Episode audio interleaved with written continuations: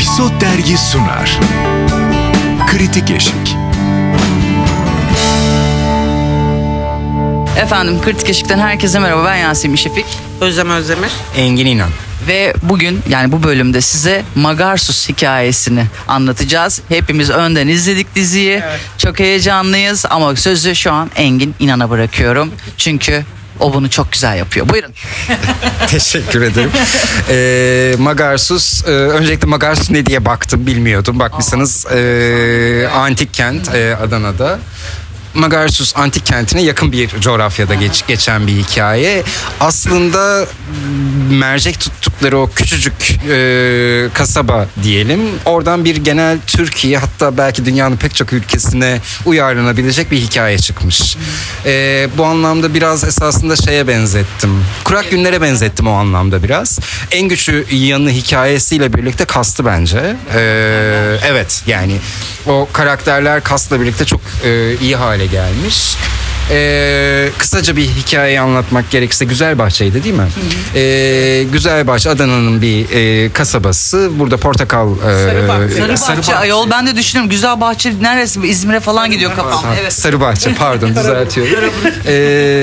Burada portakal çiftçileri var ve bizim merkezine, hikaye merkezindeki ailemizde bu portakal tüccarı. Aynı zamanda limanları var. Bu limandan ticaretini yapıyorlar vesaire. Buradan başlayan bir hikaye var. Dolayısıyla bunun içine sermayesi, devleti, osu, busu her şeyi giriyor buradan. Ve ataerkil düzenine de ciddi eleştirileri var. Çok o anlamda dolu bir hikaye. Ben hep başka işler üzerinden şey yapıyorum ama Masum'dan beri izlediğim herhalde en değerli toplu, hikayesi en sağlam, oyunculukları en sağlam işti. O yüzden de ben 2 bölüm izleme şansım oldu şu an. 3. bölümde bayağı merakla bekliyorum. Ben diziyi açtım. Bir dakika, o nasıl bir açılış sahnesi? Merve Dizdar, Çağlar, Berkay ve bütün ekip, yani orada neler, Ercan Kesal. Ki Ercan Kesal'a kadar izleyicilere, yani bu bir spoilerdir, bekliyorsunuz baba kim? Eğer hiçbir bilginiz yoksa yükselerek bekliyorsunuz, babaya dönüyoruz. İnanılmaz ataerkil bir dünya var. Evet, gerçek dünyamızda böyle. Zaten Adana'dayız bir taraftan da. Memleket nasıl yönetiliyorsa Sarıbahçe'de öyle yönetiliyor. Onu da görüyoruz. Bendeki duygusu bu. Ya şimdi aslında ataerkilden öte, yani o var zaten ama daha önemlisi bence kapitalizm ve tekelleşme meselesi. Hı-hı. Yani şimdi öyle bir aile ki Sarıbahçe'de liman onların. Evet. İhracatı yapıyorlar. Evet. Gübreyi de satıyor, evet. İlacı da satıyor, benzin istasyonu aynen da var. Öyle. Yani uzak bir şey değil bu mi? Aslında kapitalizmde bu tekelleşme dediğimiz şey ve onu böyle bir ufak bir aile üzerinden, ufak bir bölge üzerinden anlatması da bu kadar iyi karakterlerle. Çünkü şeyi de ben özlemişim, biraz daldan dala atladım ama Türk dizilerinde bir sorun vardır, bilirsiniz. Bir türlü karakteri, yani 30 dakika anlatır karakteri. Evet. Burada 3 dakikada o karakterin biz ne olduğunu, nasıl bir insan olabileceğini, nasıl neye ne tür tepkiler verebileceğini anlıyoruz. O yüzden bence çok çok iyi yazılmış. Karakterleri de çok iyi düşünülmüş. Bana neyi anımsattı arkadaşlar biliyor musunuz? Burada tekelleşmenin yanında dediğin gibi, ikinizin de dediği gibi Türkiye, aslında dünyada da bu tabii. Yani sınıflı toplumda ülke nasıl yönetilir, bir de az gelişmişse falan işte siyasetçi değil mi, belediye başkanı ile ilişkiler, bakanlarla falan. Sicilya hikayeleri. Çok doğru. Tam bir Sicilya hikayesi anlatılmış burada. Bir de bölge de benziyor. Güney, çiftçiler vesaire, o ataerkilik, mafya. Evet. Çünkü bir noktada uyuşturucu mafyası devreye giriyor. Bir noktada başka şeyler. Amerikalı portakal şirketi falan. Yani çok ilginç meselelere giriyor. Çok iyi meselelere giriyor. Kesinlikle Engin'e de şu anlamda katılıyorum. Nihayet bir meselesi olan, iyi çekilmiş, iyi yazılmış 2 bölüm izledik. Onun üzerine konuşuyorum. Çok iyi oynanmış. Çatışması dijitalde bol. Çok iyi sözünü anlatabilen bir iş. Nihayet. Kesinlikle. Ben çok böyle oh be diyerek izlerken bir taraftan da şu dedim. Bana mesela X biri sorsa, podcastçı dışarı, nasıl buldun? Evet, güzel. Ama beni en çok şey yapan, böyle heyecanlan, herkes kötü. Evet. Hayatın tam gerçeği gibi. Nedensiz kötülük yok, kabul ediyorum. Ama herkes kötü. Şey olarak, mevcutta değil mi? Tek bir iyimiz var, o da çok değerli bir karakter. İlk açılıştaki düzene dur diyen, düzene silah çeken dayı. Evet. Ve Coşkun'un oynadığı. Evet. Ve o dayı esasında sindirilmiş gibi gözüküyor ama esasında dayının bile haberi yok ki çok ciddi bir çomak sokuyor ve tüm esasında biraz da şöyle bu düzene hayır derseniz nihayetin mutlaka bir şeyi değiştirmiş olursunuz aslında. Kesinlikle oradaki sistemi bozan o. Evet. Çünkü karşı çıkıyor. Ona dayatılan rakama karşı çıkıyor. 5 liraya almaya çalışıyor. 8 liraya sattığı portakalı. Evet. Ya o kadar iyi bir hikaye ki. Ve 10 liraya başka bir... Gerçekten. Ay anlatmıyorum o kadar detay. Evet.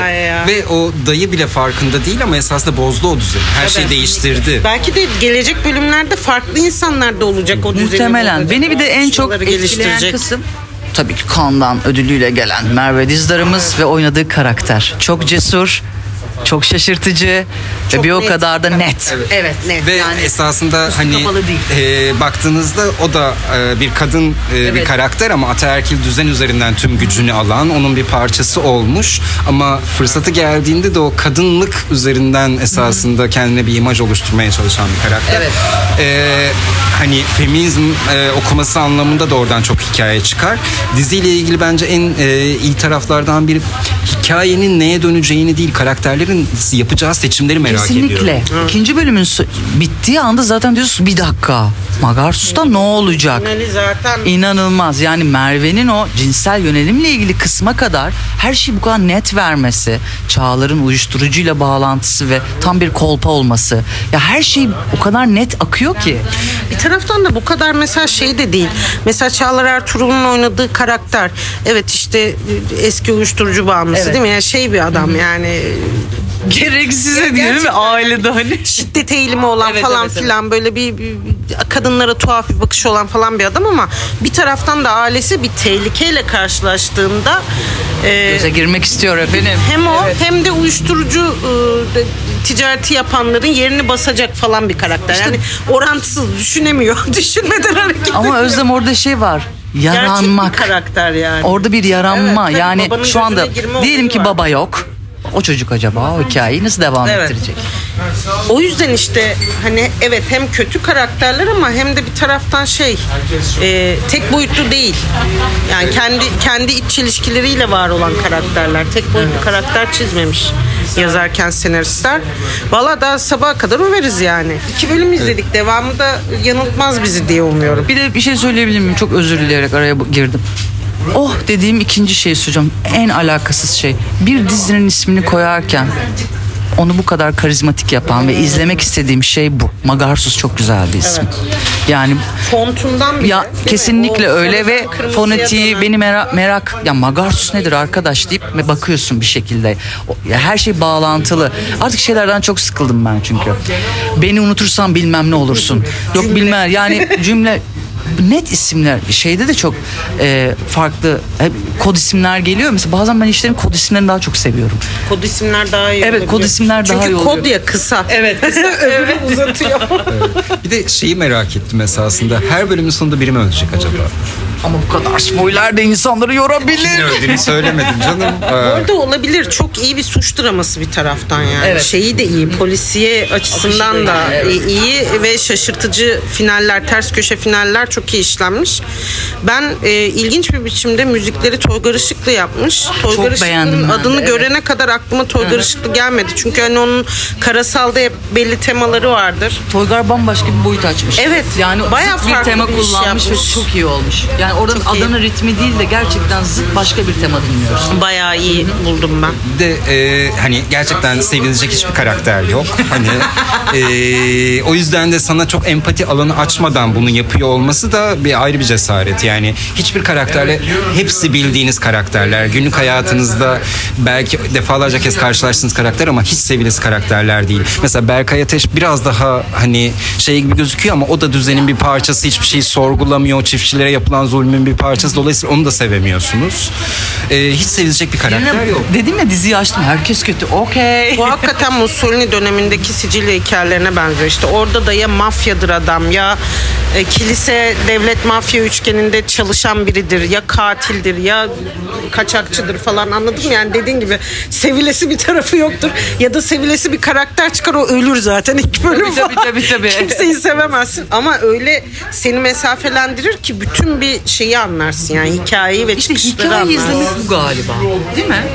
Ya bir de hep seveceğimiz karakterleri izlemeyelim, gerçek hikayeler izleyelim. Arkadaşlar çok bir şey izlerken bunlar ne zaman öpüşecek diye düşünmüyorsunuz çünkü hikaye odaklısınız. Evet. Peki bir küçük hata var. Bunu da söyleyeyim. Hadi hatırlar bakalım. Mısınız? Baba dayıya gidiyor ya, para verecek. Evet. Çantadaki paraların hepsi 200'lük banknot. Çantadan çıkanlar 100'lük banknot oluyor. Hatta devamlılık hatası. Paranın değeri hani daha çantadan çıkarken yarıya düştü diye dalga geçiyor. Çok iyi, çok iyiymiş. Bir de adama TL vermeyin abi. Böyle şeyleri euro ile yapın artık çünkü burada değersiz ya.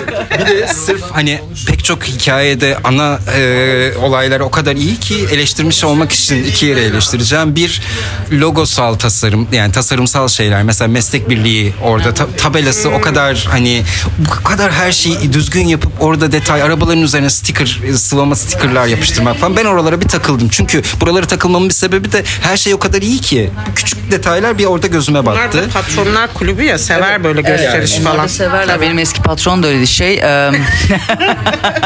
Arkadaşlar benim o tarz şeyler rahatsız eden tek bir şey var. Toz toprak bir yerde her şeyin çok, tabelerin gıcır gıcır olması beni rahatsız ediyor. Evet. O da önemli tabii. Biraz küçük arabanın üzerindeki sticker biraz eski bir şey olur falan yani. Onun dışında bir de bir yangın sahnemiz var. Orada bir tık bir görkem istedim. Biraz oralarda o görkem biraz zayıf geldi bana. Önemli bir sahneydi. Limandaki yangın mı yoksa ağaçtaki? Her ikisi de. Yani izlerken bazı sahnelerde biraz daha görkem istiyor insan ama okey.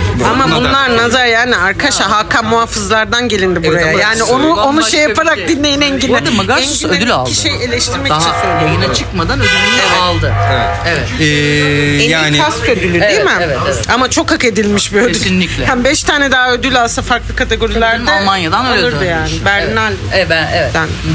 O zaman yeni bölümde görüşürüz. Yunus Ozan Korkut'un adını analım. Yunus senden özür dilerim. Bugün birinden özür dilemem gerekiyordu. Hem yönetmeni hem de bir senistlerinden biri. Yani biz onun Duran dizisini de konuşmuştuk. Evet. Benim varoş hikayemi de orada anlatmıştık. Bence kendini bulduğu iş olmuş. Yani yönetmenlik olarak da ve senaryo açısından da. Yani Duran bu kadar iyi bir iş değildi. Bu gerçekten çok iyi. Duran daha şehrin içinden daha ergenvari ama ben çok sevmiştim dünyasını. Ben Duran'da yapmak istediği şeyi yapamadığını düşünmüştüm. Anladım. Burada yapabilmiş yani. Evet. Yapmış. Belki o alan açılmış. O zaman Yunus Adana'dan çıkma mı diyoruz? Hayır ya. Alan açabilenlerle çalış diyoruz. O da onu yapıyor zaten. Figüranlarda fark ettiniz mi? Bölgeden o kadar güzel faydalanılmış ki figüranlarda. O da güzeldi. Yaşanmışlık o zaten. Bir de ekibin anlayacağı bir espriyle kapatalım. İş çok güzel akıyor. Akıyor. Hem de nasıl akıyor. Görüşmek üzere. Hoşçakalın.